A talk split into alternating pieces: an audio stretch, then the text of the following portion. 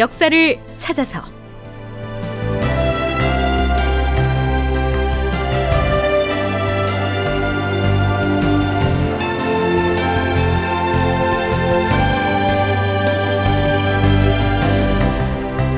제 1256편 후금의 엄포 탈출한 포로를 되돌려 보내라. 극본 이상락 연출 황영선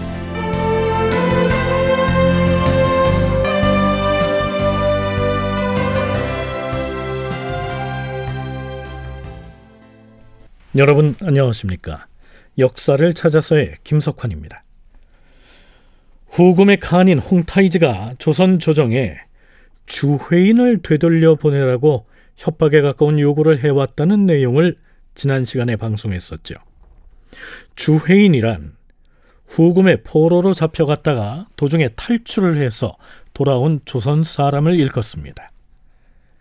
전쟁 때 포로로 잡아간 조선 사람은 후금 군인들의 전리품이자 재산이기 때문에 조선으로 도망쳐 갔더라도 되돌려 보내야 한다. 그들을 데려가고 싶으면 속전, 즉 몸값을 내고 데려가라. 이런 얘긴데요. 조선인의 상식으로는 말이 안 되는 얘기였지만 그렇게 하는 것이 여진족의 오래된 전통이라고 했으니까 조선 조정으로서는 참으로 난감한 상황에 직면한 것이죠. 승진은 들라. 예, 전하. 후금의 추장이 그동안 억류돼 있다가 탈출해온 우리 백성들을 되돌려 보내거나 혹은 개별로 속전을 지불하고 세원하라고 성화를 부린다는데 승정원에서는 대신들의 의견을 들어보았는가? 예, 전하. 그렇지 않아도 후금 추장의 국서를 비변사에 전하고 또한 후금 측의 사신으로 온 박중나무로부터 후금의 요구사항을 직접 전하도록 하였사오나 그런데 비변사에서는 아무런 논의도 이뤄진 것이 없다는 말인가? 영상 대감과 좌상 대감은 병으로 등청을 하지 못하고 있사오며 아마도 우상 대감이 곧 편전으로 나와서 전하를 배울 것이옵니다.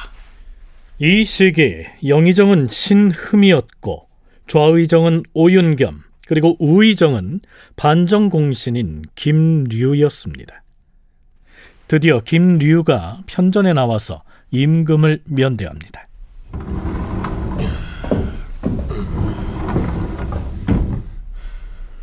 전하, 이번 주회인에 속한 문제는 워낙 중차대한 사안이라 대신들의 의견을 두루 취합하고자 하였사오나 영의정과 좌의정은 병이 깊어서 등청하지 못하고 있어서 사람을 집에 보내서라도 의견을 들어봐야 하는 것 아니오. 그렇지 않아도 호조 참판 이경직을 보내 의견을 들었사온데 영의정은 병이 위중하고 좌의정 오윤겸의 의견은 이러했사옵니다. 불행하게도 우리 백성이 잡혀갔다가 죽음을 무릅쓰고 도망쳐 돌아온 것인데 이제 또 잡아 보냈다가 만일 죽임을 당한다면 그것은 하늘의 이치와 인간의 도리로 차마 할 수가 없는 일이다. 뿐만 아니라 후세 사람들이 이 일을 두고 장차 무엇이라고 평가하겠는가. 따라서 비록 큰 화가 닥칠지라도 결코 후금 모랑케의 뜻대로 행하여서는 아니 될 것이다. 여기까지만 들으면 탈출해서 나온 백성을 돌려보내서는 절대로 안 된다. 이런 의견을 강력하게 피력한 셈인데요. 좌의정 오윤겸은 자신이 너무 이 명분만을 앞세워서 강경 발언을 하지 않았나 걱정이 됐을까요? 뒷부분에다 이렇게 사족을 붙입니다. 다만 가만히 생각해 보면 우리가 탈출해 온 사람들을 돌려보낸다고 해도 설마 오랑캐들이 그들을 죽이기야 하겠는가? 이런 생각도 들고. 포로를 분배받은 오랑캐 군인들도 재물을 받고 맞바꿀 욕심 때문에 우리가 돌려준 포로의 목숨을 끊지는 않을 것 같은데. 그렇다면 후금 오랑캐의 화를 누그러뜨리기 위해 돌려보내는 것이 반드시 수치스럽고 욕되는 것만은 아닐 수도 있을 터인 바에 우의정 김유는 자신의 주장은 임금에게 피력하지 않은 채 좌의정 오윤겸의 견해를 임금에게 이렇게 전한 겁니다. 그러니까 오윤겸은 후금과의 화친을 유지하기 위해서 도망 나온 포로를 되돌려 보내는 것도 고려해 봐야 한다. 이렇게 의견을 밝힌 셈이죠.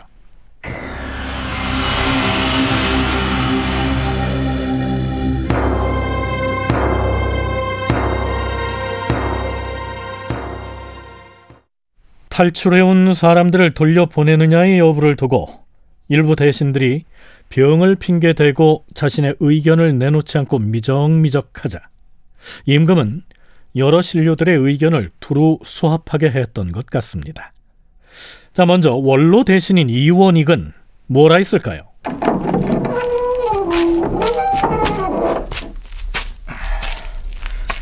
대감, 후금 오랑캐가 도망쳐온 보로를 되돌려 보내라고 요구한 사안에 대하여 전하께서 대감의 견해가 어떠한지를 알고 싶어 하시어 찾아왔습니다.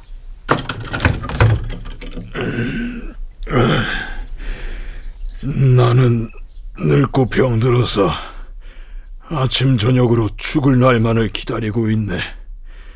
그런데 후금에 포로로 잡혀 있는 사람들을 찾아오는 일에 대하여 갑자기 질문을 받으니 어찌 대답을 올려야 할지를 모르겠네. 만일 부득이하다면 후금의 회답사로 가는 정문익이 오랑캐 주장 홍타시를 만나고 돌아오는 것을 보고 나서 조처를 하는 것이 좋을 듯하네만.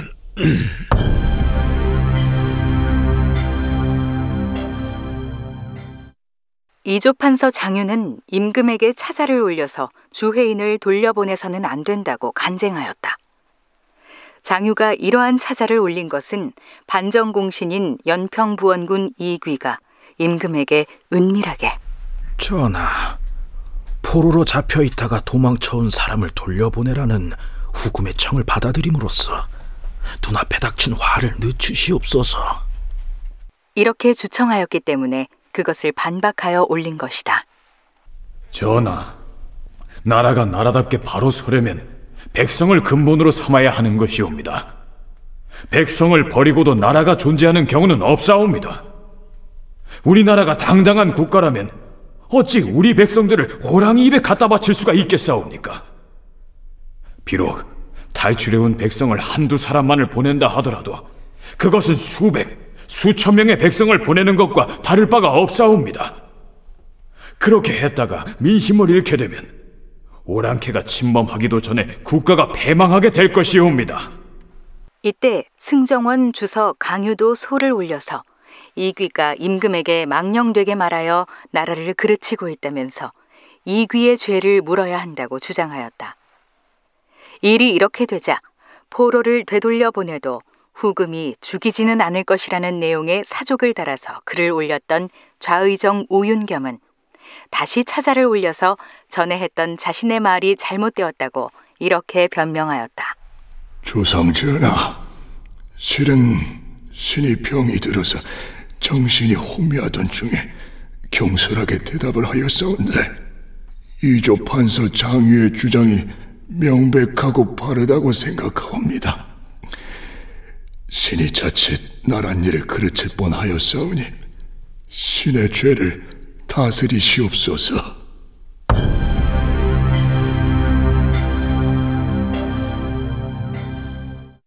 사헌부 대사헌 정경세가 차자를 올렸는데 그 내용은 이러하였다. 주상 전하, 붙잡혔다가 도망온 사람을 돌려보내는 문제로 조정 여론이 들끓고 있어온데 그 의견들이 나름대로 득실은 있어 보이나 믿을 만한 계책을 찾아보기는 어렵사옵니다.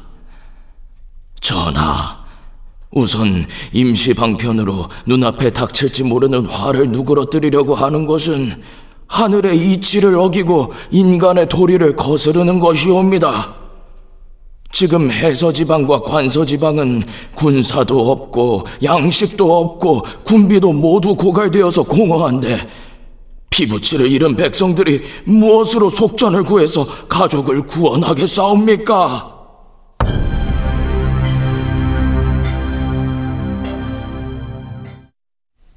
자, 이렇게 되자 애초에 후금의 청을 받아들여서 혹시라도 닥칠지 모르는 더 큰 화를 면해야 한다고 인조에게 은밀히 제안을 했던 이 귀가 가만히 있지 않겠죠. 이 시기 이 귀는 의정부 우찬성의 관직을 갖고 있었는데요. 그는 의정부에 출사하지 않고 집에 있으면서 다음과 같은 내용의 차자를 올립니다. 이때 이 귀의 나이는 72살이었습니다.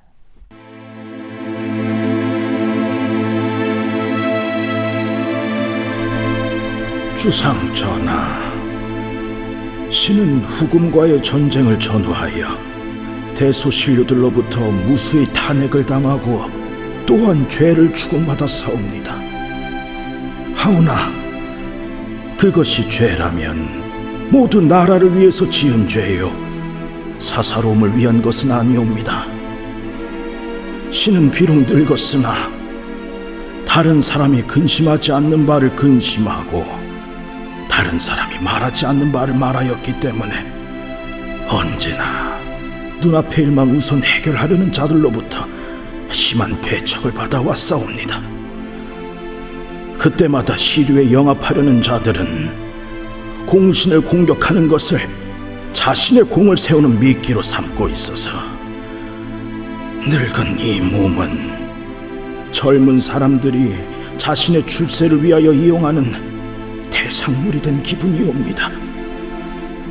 승정원의 주서인 강유는 신을 향하여 임금에게 망령된 말을 하여 나라를 그르치고 있다면서 신의 죄를 물어야 한다고 주장했사옵니다. 주상전하, 강유라는 자가 도대체 무슨 지식이 있겠사옵니까? 실온에 영합하여 빌붙은 것에 지나지 않으니 평가할 가치도 없사옵니다. 대사관 이목은 어떤 자이옵니까? 그는 신을 배척하여 심지어는 두 차례에 걸쳐서 신의 목을 베어 매달아야 한다고 주장하여 싸우며 한 번은 귀양 보내자고도 하였사옵니다. 그런데 이번에는 또 강유의 의논을 칭찬하면서 신이 나란 일을 그르친다고 말하고 있사옵니다. 속히 출사하라는 전하의 유신은 비록 간절하오나 이러한 상황에서 어찌 감히 출사하여 벼슬 자리를 욕되게 하겠사옵니까?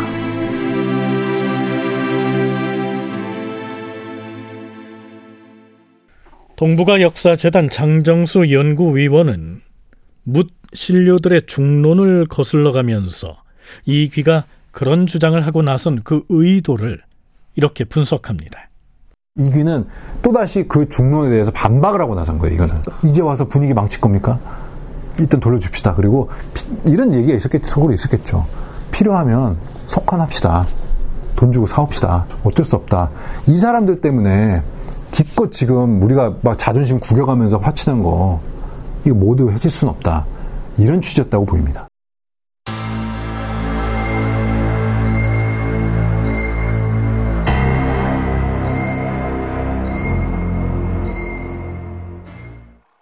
인조 6년 6월 21일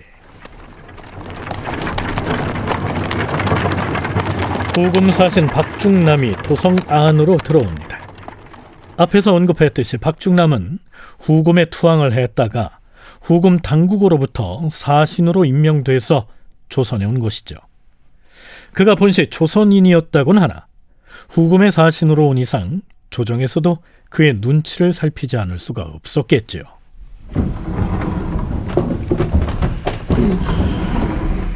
비변사 대신들과 삼사 장관들이 편전에 모입니다. 이번에 온 오랑캐 사신을 만나보았을 터인데 그의 말이나 표정이 어떠하던가? 의정 김유가 아래옵니다. 사신을 만나 보았사온데 말이나 표정이 환한 것으로는 보이지는 않았사옵니다. 여전히 그가 도망쳐 나온 포로 세원에 관한 일을 얘기하던가. 그러하옵니다, 전하.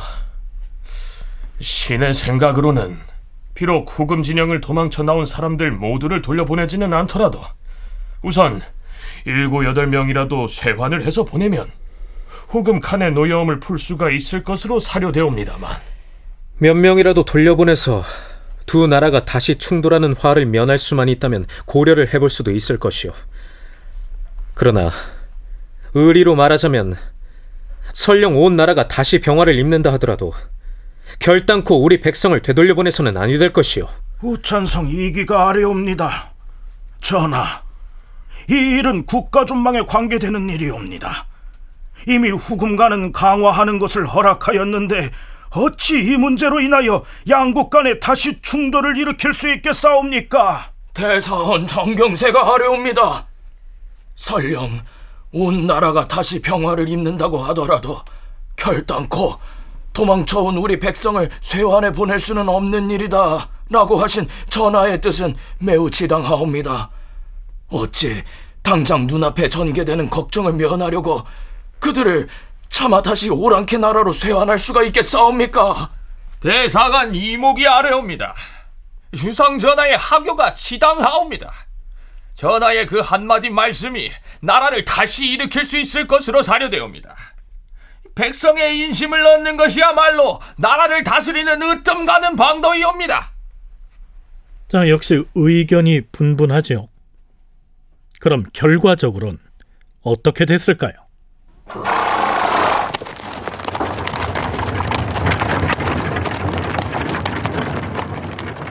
인조 6년 6월 정문익과 박난영을 회답사로 임명하여 후금에 보냈다. 사신단이 심양에 도착하자 후금의 칸인 홍타이지가 잔치를 베풀어 주었다.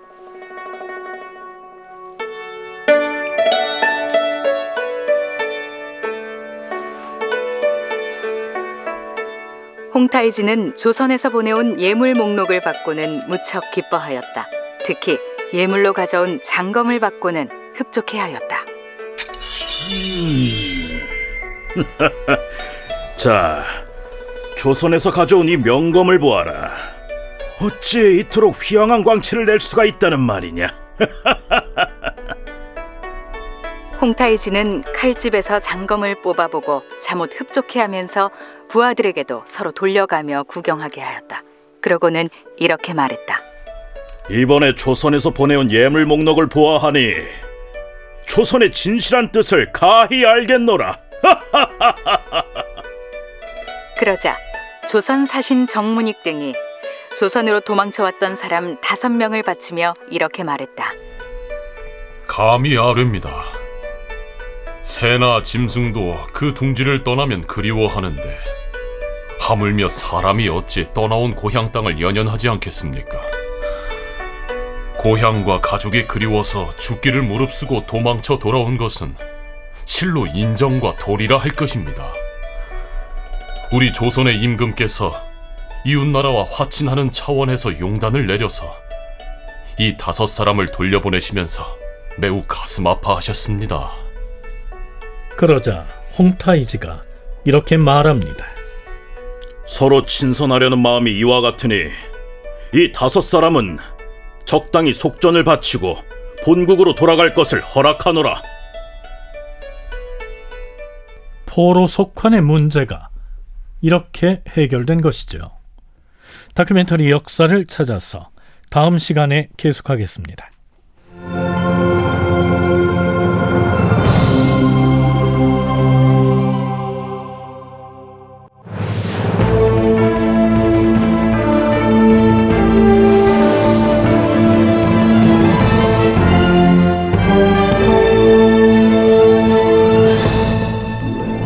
다큐멘터리 역사를 찾아서 제 1256편 후금의 엄포 탈출한 포로를 되돌려 보내라 이상락 극본 황영선 연출로 보내드렸습니다.